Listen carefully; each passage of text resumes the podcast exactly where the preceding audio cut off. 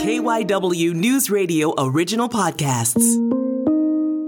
Hey, everybody, it's Flashpoint host Cherri Gregg. I just wanted to say I appreciate all of your support of the Flashpoint show and podcast. Would you do me a favor? Would you subscribe to the podcast and be sure to rate and review? We need your reviews to get us to the top. Have a happy 2021. Now back to the show. Coming up, identifying systemic racism. Well, apparently there's an app for that. Thrive is about money and power. Nobody wants to talk about the money. We cannot forget economic injustice. The Southwest Philly native who went to Harvard and created an algorithm that has the potential to transform government policy nationwide.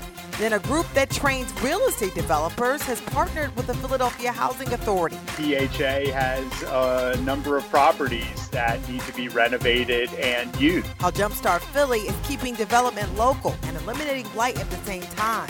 We'll be right back. Flashpoint is sponsored by the Gift of Life Donor Program. Organ donors save lives. Register today at donorsone.org. This is Flashpoint. I'm Cherri Gregg. The focus is institutionalized racism. How do you identify government systems with discrimination baked in? Well, there's an app for that. Thrive is a company that has created an algorithm that performs an equity audit. It was designed by President and CEO Omolara Fatiregun, originally from Philadelphia. She is a Harvard doctoral candidate and she designed the software, which is making inroads in municipalities nationwide. Omolara is here with us. Welcome to Flashpoint. Let's jump right in. So, what is Thrive to a, a layperson? So, so Thrive is about money and power. And we work with local governments to answer the call for racial justice by looking at where they are deploying their resources. That's the money. We know what programs work in breaking cycles of poverty in communities of color. To what extent, local government, are you investing in these particular programs, right? So that's the money. The power is that part of what Thrive also does is we look at authentic engagement, authentic empowerment of residents. And that's also included in our algorithm because we all know that systems of oppression have taken root because people have been powerless, right? They have been systematically powerless. So, how do you measure that? Okay, participatory budgeting. In a lot of jurisdictions in this country, Johnny resident, right? Like everyday resident can take part of, can participate in the budgetary process. Where um, I live in Cambridge, Massachusetts right now. And every year in the mail, there's a list of programs that I can vote on what I want to spend my tax dollars on. That's power right? In a lot of different school systems across the country, there are um, student advisory boards where students get to chime in on, on maybe policies, um, um, disciplinary policies, et cetera. There are also parent advisory boards where parents can work with principals on deciding what programming their children need. So Thrive believes that this shouldn't just be happening in Cambridge or you know in nevada at some random school district. These should be standards right? Standards where we begin sharing authentic power with residents. And so our equity audits measure the extent to which a local government is actively trying to mitigate disparities based on how they move their money and based on if they share their power. It seems to me that this program that you've created sort of takes people beyond the rhetoric. You open up their books, you open up their policies, you open up what they're actually doing and compare it to what is being done where things are actually changing. How did you come up with this idea? So, I've spent the last maybe 15 years of my career as a program evaluator. So I have been looking at youth programs, at child welfare programs, at HIV AIDS, at environmental justice in different contexts. So my first job out of graduate school was at the Urban Institute at the Center on Nonprofits and Philanthropy. I did program evaluations. I studied the extent to which programs actually yielded outcomes for vulnerable populations. And so just because of my professional training, I've just seen so many programs in public health, in HIV AIDS, in ed- the education system. I was deputy director of DC's Juvenile Justice Agency overseeing performance management, right? I've been very fortunate to be able to identify programs that literally, right, have been empirically proven right? They do randomized controlled trials, they do all kinds of testing to know whether this or that therapeutic intervention or mentoring program has actually yielded results. So I have a good handle on programs that actually work. And people talk about your heart and your hands and your head, right? Like all of this is in my head, right? Just because of the places I've worked, I have um, access to information. What is in my heart was activated over the summer with the killing of George Floyd. I am not a direct services provider. I'm not a social worker. I'm not an educator. I was not built for those professions. Maybe I don't have the patience. Maybe I don't have the emotional stamina, right, to do all of that. I know regression models. I have skills that I can deploy to make this country better. And so, in my heart, I wanted to contribute and honestly, Cherri, I was getting frustrated because you see all of these companies put out diversity statements. And then what? What happens to actually change outcomes for low income people of color? From my perspective, the theory of change that I have planted the flag in the ground on is we need to follow this money and we need to access power. That the reason why I love this idea is because the only thing that is going to change this, and Dr. King even said this, was the check. We talk about money. That's right. Nobody That's wants to talk about the money. They never want to talk about the money. We cannot forget economic injustice. And so I was very frustrated over the summer in the racial reckoning that we were not having discussions that were really yielding changes in the economic position of Black and Brown people. And maybe we have to talk about systemic racism first, right? Like maybe we have to talk about implicit bias first. And I respect that. Um, and I want to be working on economic injustice, particularly as it relates to people of color. And I have um, a system, I have an infrastructure in Thrive to be able to do that. And at the end of the day, local governments are at the front lines for poor people, for people in general, right? If you need housing, if you need food, if you need the potholes fixed, if you need the snow cleared, if the, you need the trash picked up, if you need your child educated, if you need law enforcement to come and assist you without killing you, right? These are all local government services. And so local government has such a profound impact on the everyday lives of people. We need to make sure that where local government is deploying its resources is actually additive to people, particularly people of color, and not injurious to people of color.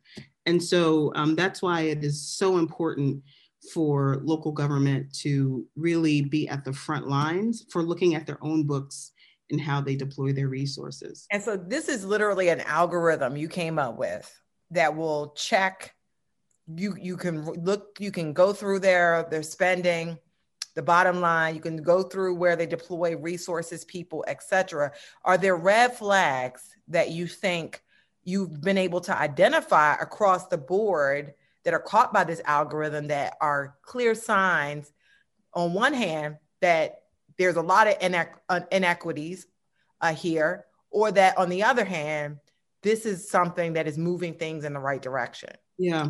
So that's a great question. We can go straight into the school system. A lot of the measures are algorithm sounds really complex right? An algorithm is just a formula. A lot of the measures are um, yes or no do we have this or do we not? Some of the other measures are how much are we best investing toward A versus B? And so let's think about public schools. public schools have what are called um, school resource officers. Those are police officers. They wear a uniform and they're cops in schools. And they're there to keep control, perhaps intimidate, right? We have police officers in schools.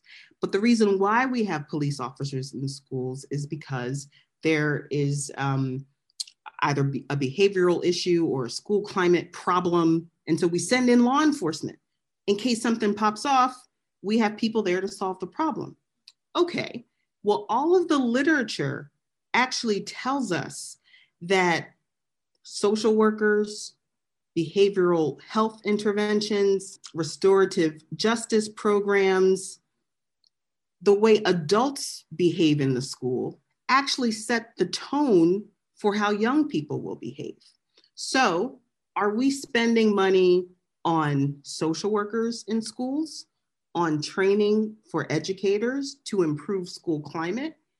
Or are we spending money to send police officers into schools to control the population? We are not out here saying send the cops out of the schools. There are many people who are saying that. What I am saying is let's compare how much money you're investing in behavioral health programs that have been scientifically proven to improve grades, improve attendance, and reduce problem behaviors, right?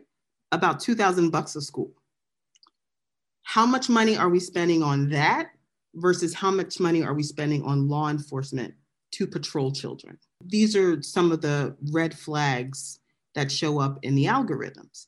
So if we're spending twice as much on law enforcement as we are spending on behavioral health, school climate, restorative justice programs, then that should tell us as a, as a public school system, as a community, we have a problem.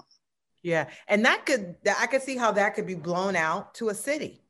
That's right. Spending, um, you know, a, a hard like a you know more than half of the budget on policing. That's right.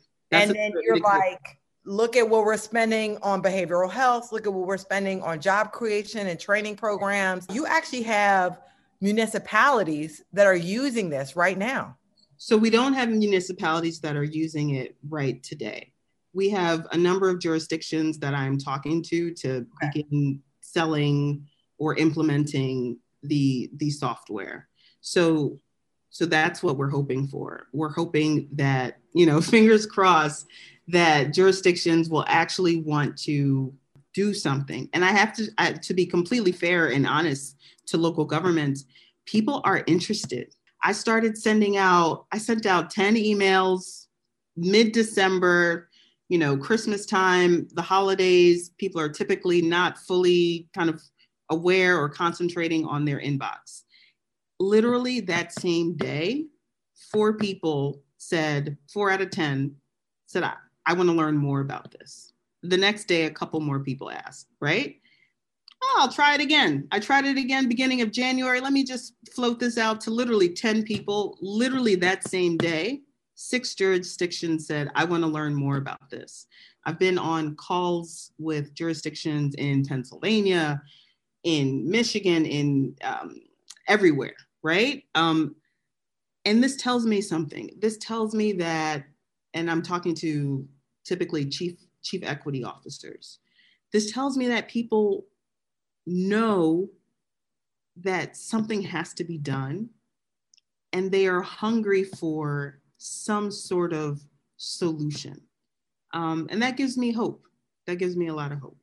I can see you even creating corporate versions of this. Corporations have asked since that article came out. Corporations have asked for this. You're from the greater Philadelphia area, yes. born and raised.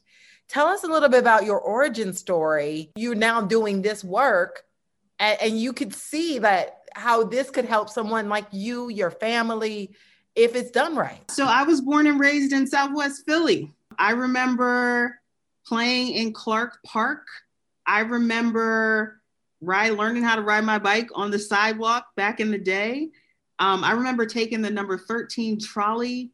I think because my babysitter, Mrs. Brown, um, may she rest in peace, lived somewhere along the trolley line. My parents came here from Nigeria they ended up splitting up, and my dad went back to Nigeria. And so my mom became a single, low income Black woman raising two kids. And what usually is a statistic that is a negative one for my family turned out to be very positive. My brother and I both ended up going to Harvard College for our undergraduate degrees.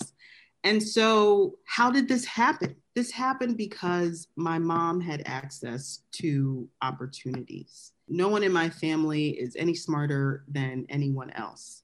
We had doors that were opened for us.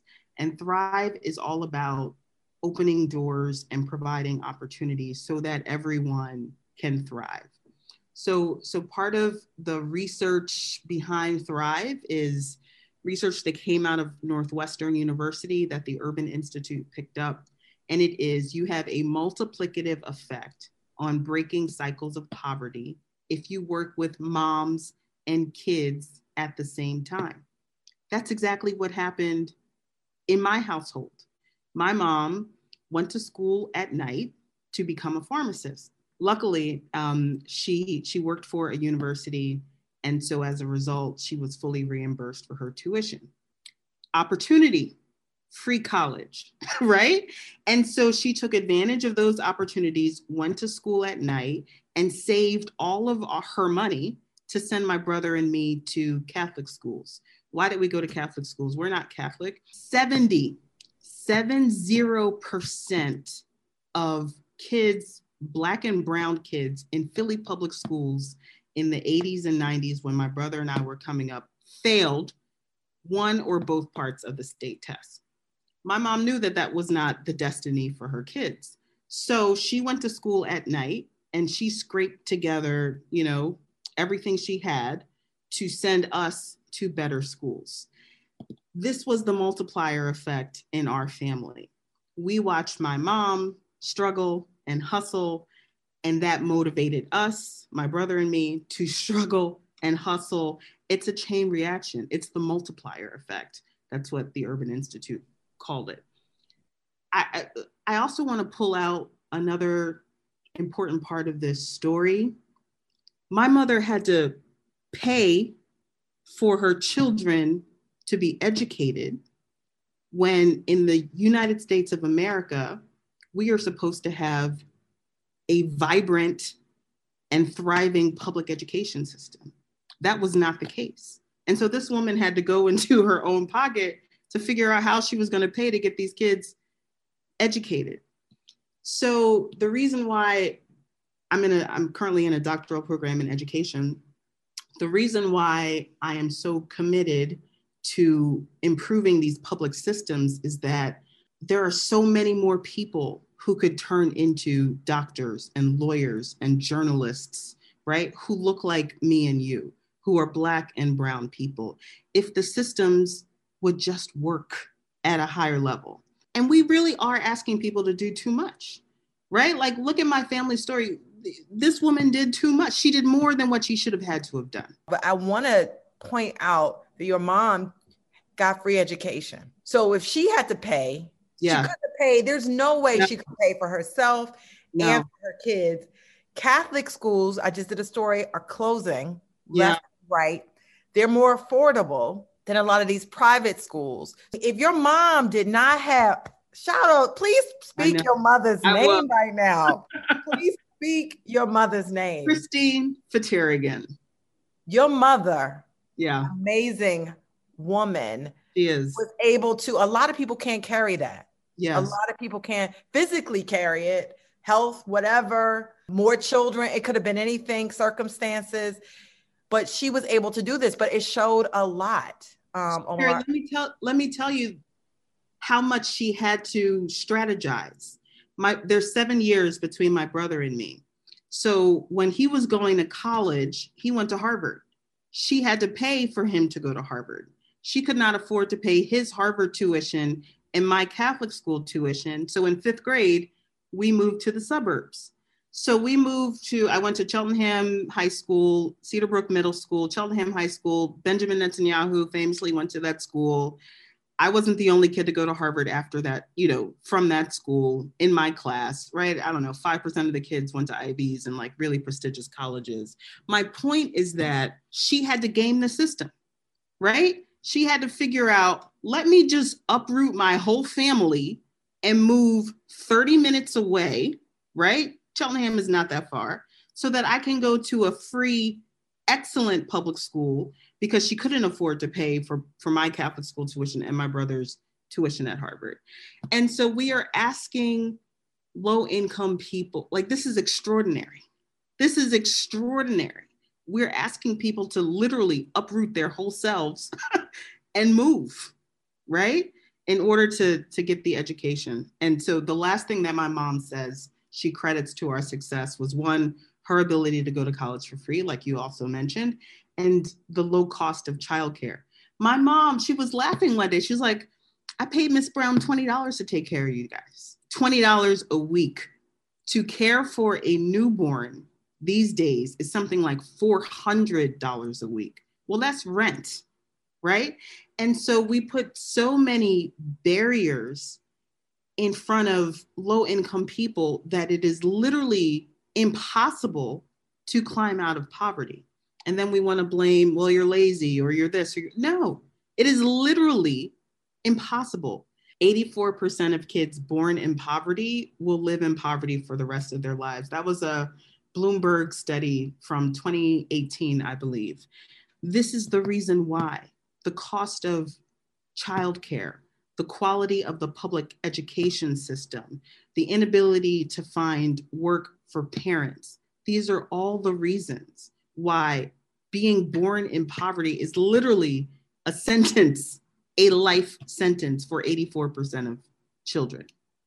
And I gotta ask you before we go, Omolara, please tell me this story about your what you woke up listening to. There, you gotta tell us that story. Go right ahead. In the bed with my mom. We had lived in a small apartment because she had bills to pay. And so every morning, her alarm clock would be KYW News Radio 1060. And so I was so excited that you were interviewing me because I grew up listening to that jingle. And when I when I told my mom about this interview, I was like, "Mom, do you remember KYW?" She's like, "1060." so yeah, yeah, this has been an honor, and I would love to bring Thrive to my hometown of Philadelphia. I hope you do. And I know if you ever open it up to investors, you would have a lot of people willing to support you without blinking. Yeah. You know?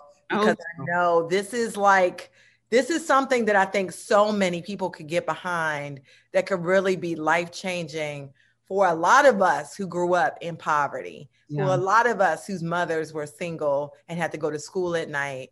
And that change lifting herself out of poverty you know with through education helped her kids at the same time. And that's real. That's real. I'm just a startup you know i'm just starting out but there has been so much enthusiasm and so much interest from government and from potential funders that i can only believe that we as a nation want to do better and we as a nation want to to be more fair and to give people the common dignity to be able to thrive. So I, I, I appreciate that you know you're one a person who's been through this, who's seen it, yeah. watched it from from birth. Yes. And now have grown because of this. This is my family uh, story. This yeah. is it. And this is so beautiful. Please tell us, do you have a website? Well, I have no doubt that you will go very far with this it's the right time. Thank you so much. This has been a wonderful chat. Thank you so much. Next up, an innovative partnership between the Philadelphia Housing Authority and a group of real estate developers. They can buy the PHA property for $10, renovate it. The Jumpstart Philly PHA pilot program, how it works, and why it could be opening the door to much, much more. We'll be right back. Hey, Flashpoint family, if you like what you hear, why don't you stick around and take a listen to some of our past episodes or our Flashpoint extras? One example is our exclusive interview with the one and only DJ Jazzy Jeff. He contracted COVID 19. He had some dark moments, but he survived. Take a listen to his journey. Another example is our Pat's Newsmaker of the Week, Andrew Wyatt. He's spokesman for actor and comedian Bill Cosby. He explains why they're petitioning the governor to hopefully get the Cos out of jail early. All of this and more. Please subscribe to the podcast and rate and review. Now back to the show. This is Flashpoint, and I'm Cherri Gregg. The newsmaker of the week as a new partnership between the Philadelphia Housing Authority and Jumpstart Philly is designed to eliminate blight. Here to tell us about this innovative program is Jumpstart Philly founder Ken Weinstein. Welcome to Flashpoint.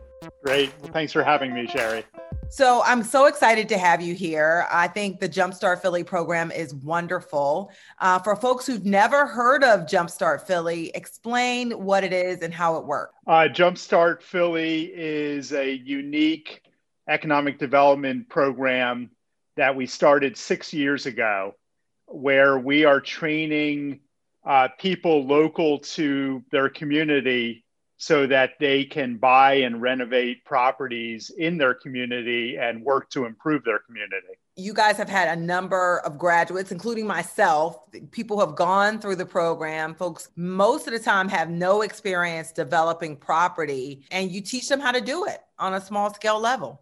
Yeah, it's uh, a, program that that I wish I had 32 years ago when I got into real estate development. You know, it just makes a lot of sense to try to keep wealth local, to try to diversify who is developing in in the Philadelphia area to help people gain a nest egg so that their lives and their families' lives can be better. And so you guys decided to partner with the Philadelphia Housing Authority uh, why did you decide to do that? And then how will this partnership work? Yeah, well, you know, as you know from the program, Cherri, sourcing properties is one of the hardest parts of real estate development. And PHA has a number of properties that need to be renovated and used. So it just made sense to partner with them. And so, how will this work? PHA will provide the source, you guys will provide the developers how will you choose? And then what will these developers do? PHA is starting this project out by uh, offering up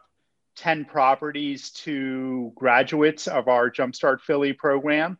We have opened up a lottery so that uh, 10 lucky winners can be chosen. We already have over 300 entries. And once these 10 lucky Jumpstart grads get chosen, they will then qualify themselves for a Jumpstart loan so that they can buy the PHA property for $10, renovate it, and sell it to hopefully a PHA client for $175,000 or less. Explain what it means to be a Jumpstart Philly graduate because these are new developers, but at the same time, they do have support.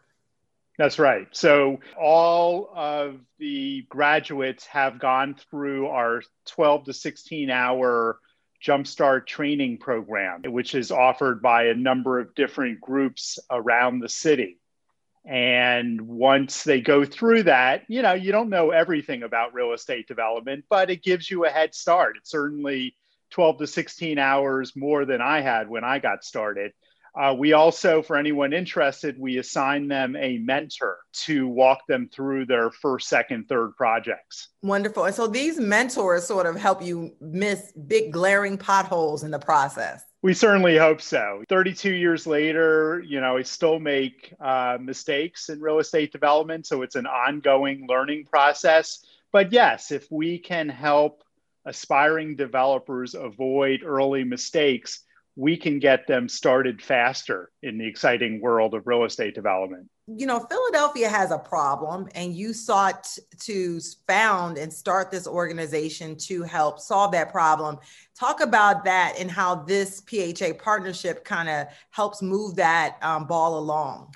My personal passion is blight removal. I just think everyone in the city of Philadelphia has the right to not have to live next to a blighted property. So I have been working at it for 32 years, but six years ago, decided that uh, you can't do it all yourself. So I enlisted thousands of Jumpstart grads to help me re- remove blight from Philadelphia's neighborhood. So PHA has a number of properties that need to be renovated. So this just makes a lot of sense for both my Jumpstart grads, for PHA, uh, which needs to figure out what to do with these properties, and for people living in these neighborhoods who, like I said, shouldn't have a, have to live next to a blighted property. And there are tens of thousands of people on the PHA housing waiting list as well. So this kind of opens up, uh, uh, you know, availability of of positive renovated housing stock to individuals who may not otherwise have access to their own home. Right. These properties actually are going to be for sale. So PHA has been qualifying their tenants for mortgages so that they can purchase these properties after Jumpstarters have finished renovating. And so they're starting with 10. What's your vision for this partnership? I, you know, there is so much demand that I have no doubt if PHA turned over another 100 properties to us, that we could easily find 100 Jumpstart grads and qualify them for Jumpstart loans to get going. So, you know, the sky's the limit, but we'll start with 10. We'll show PHA that our Jumpstart grads know how to do a quality renovation so that a homeowner can live there in a fairly maintenance free house. And why is this such a good solution for a city like Philadelphia? I think it's a good solution for a lot of urban neighborhoods to uh, do a jumpstart program. We have gotten demand from cities all over the country and I think it's a matter of time before we see 100 Jumpstart programs. We already have seven in Philadelphia, and recently Jumpstart Wilmington uh, got going. So I think we're going to uh, see our curriculum and our model uh, around the country very shortly. And will other programs um, be opening up? Because I'm sure people are going to hear this and be like, hmm, maybe I should be a Jumpstart Philly grad. Maybe I should try to figure out are there uh, acceptance of new folks in these programs? Yeah absolutely. We're still even during the pandemic we are running virtual jumpstart classes. I have 120 Jumpstarters who are graduating uh, from our program and we'll be doing at least two to three more uh, training programs this year. Yeah wow. Busy guy huh? All over. Yeah. Yeah. Is there anything else you'd like to add ken uh, no, I just think uh, it's it's uh, part of a movement that I hope people jump on. We just have seen incredible demand because a lot of people want to get into real estate development and you know gain a piece of the pie, but they feel like they don't have the experience or the financial resources to do so. So we're going to continue to try to give them both so that they can jump in. Yeah. And I, I like one unique aspect of your program is that it's a, a lot of times because you have seven different jump starts and they actually prioritize the people who live in those communities. And you have a lot of people of color, a lot of women who are taking part in this. And that's that's a game changer for these communities. Yeah, very much. I uh been going to uh, real estate meetings for years, and you look around the room, and 95% of the room are white men. And I'm hoping, partly because of Jumpstart, that five years from now, that room will look very different. And uh, women and people of color who have been grossly underrepresented in real estate development uh, will become the majority, hopefully, in the future. When will you start opening applications for the next round? Uh, applications are open for our training program, and people can either go to jumpstartgermantown.com and apply for our training program, or they can go to jumpstartphilly.com and apply for the loan program, which is open to graduates and non graduates. Wonderful. So I want to say thank you so much to Ken Weinstein for coming on Flashpoint. Great. Thanks for having me, Sharon. Next up, they've led the nation in organ donations for 13 years in a row. A lot of people still waiting. The CEO of Gift of Life Donor Program discusses the pandemic and his extremely generous donors. We'll be right back. Patriot Home Care is here to help when their clients need the most. If you are a caregiver and feel uncertain about where you're working now, call Patriot today. Patriot Home Care is now paying up to $600 in hazard pay to its current and newly hired direct care workers, recognizing their hard work in caring for our consumers during these uncertain times. Hazard pay will be up to $600 per direct care worker. Visit patriothomecare.org. That's patriothomecare.org or call 1 877 535 5550.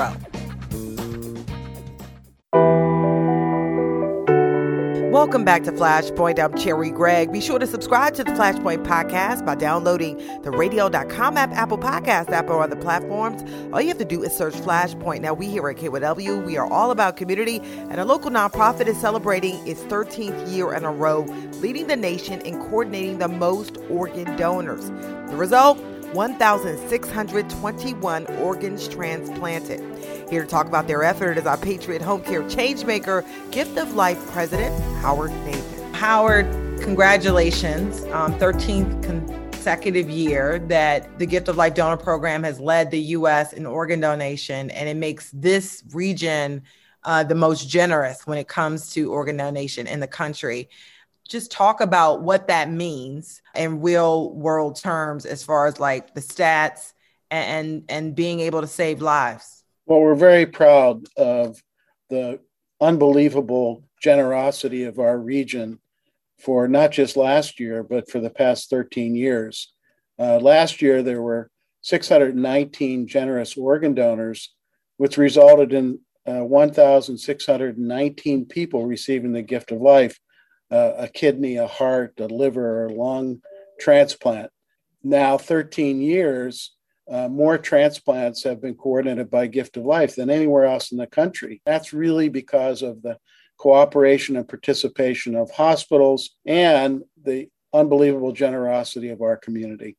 This year has been very extraordinary in many ways uh, because of the pandemic and beyond. How did the COVID 19 crisis impact your work? We began a different process, and the different process was making sure when we sent our transplant coordinators to hospitals to evaluate potential donor situations, they were protected, getting access to the hospitals because they were restricting access even for families uh, during COVID. Hospitals understood that uh, our staff was uh, a part of the, the care team for organ donation and they made sure that we had access. Our communication changed, uh, particularly with families, because some of those families weren't present, not because their loved one had COVID, but because hospitals are restricting access because of COVID. But families continue to say yes. They, they continue to want to look out for their neighbor, uh, knowing that uh, there's over 5,000 people waiting for a transplant just in our region and 100,000 nationwide. When people hear that and they know that their loved one has passed away, people say yes. And offering that option gives people the opportunity to make some good out of a, a tragedy. Yeah, we've lost thousands in our region to COVID 19. Um, did any of these COVID 19 specific people who are suffering from COVID 19, how did that impact your work? Because COVID was an unknown, uh, our transplant centers and surgeons said that they would not accept someone who actively had COVID 19. However, we have had situations where someone had COVID, you know, a month ago or six months ago, uh, and they recovered from the COVID, but unfortunately they they passed away from something else, like you know they were in a car accident. And if they tested negative for COVID, then those people were considered for for donors, and uh, those organs were successfully transplanted. Now, communities of color have been hit hard by COVID. On the same token, minority populations, people of color, are more likely to be waiting for that match. Can you tie those two things together? What happens with uh, people of color, particularly in the Black community, they are often more prevalent on the waiting list for transplants because of the incidence of diabetes and hypertensions, which often causes kidney failure. About half of the people waiting for a transplant are people of color. And so um, when a donor becomes available, they're allocated to the people who are the best match, but also who's been waiting the longest. And many of those people were successfully transplanted. So, somewhere about half of the people who get transplanted uh, in our region are people of color. Are we getting the same amount of donorship from people of color? Yeah, the number of people of color last year actually went up, even though the number of donors went down a little bit last year. Most people think when you talk about gift of life that organ donation, they, they don't necessarily think of the other uh, aspects of donation. Uh, could you touch base on that? Because the stats here are quite phenomenal. So, organ donation, uh, people are pretty familiar with, like kidney transplants or heart transplants or lung transplants. But tissue transplantation, like a skin for burn victims, more people can become tissue donors than organ donors because of the, the situation when someone passes away. And last year we had a, a record of uh, nearly 1,400 people saying yes to tissue donation. And uh, as many as 75 to 100 people can be helped by just one tissue donor. So that's literally tens of thousands of transplants, not many people are aware of. You know, while you all are celebrating this 13th consecutive year of leading the country, uh, there's a lot of work to be done. A lot of people still waiting, and more than 5,000 just here in the Philadelphia region. Um, and those people, you know, some of them uh, are on dialysis for kidney failure, but some are going to die waiting. That's ultimately what we want to stop. We have more people who can say yes. We want to get people to register as donors so that um, they know that they can uh, save their neighbors. Well, I have to say to you, you know, Howard, I appreciate all the work that Gift of Life Donor Program does. Uh, and congratulations on the 13th consecutive year leading the nation in the number of organ uh, transplants and donations. That's it for Flashpoint. Follow us on Twitter. Our handle is Flashpoint Show. And since we always wrap it up with a quote, here's one from the late American professor and intellectual Mason Cooley Money is power at its most liquid. This show was produced by Ariane Fulcher and me, your host, Cherri Gregg. Flashpoint is sponsored by the Gift of Life Donor Program. Organ donors save lives. Until next week, thanks for listening.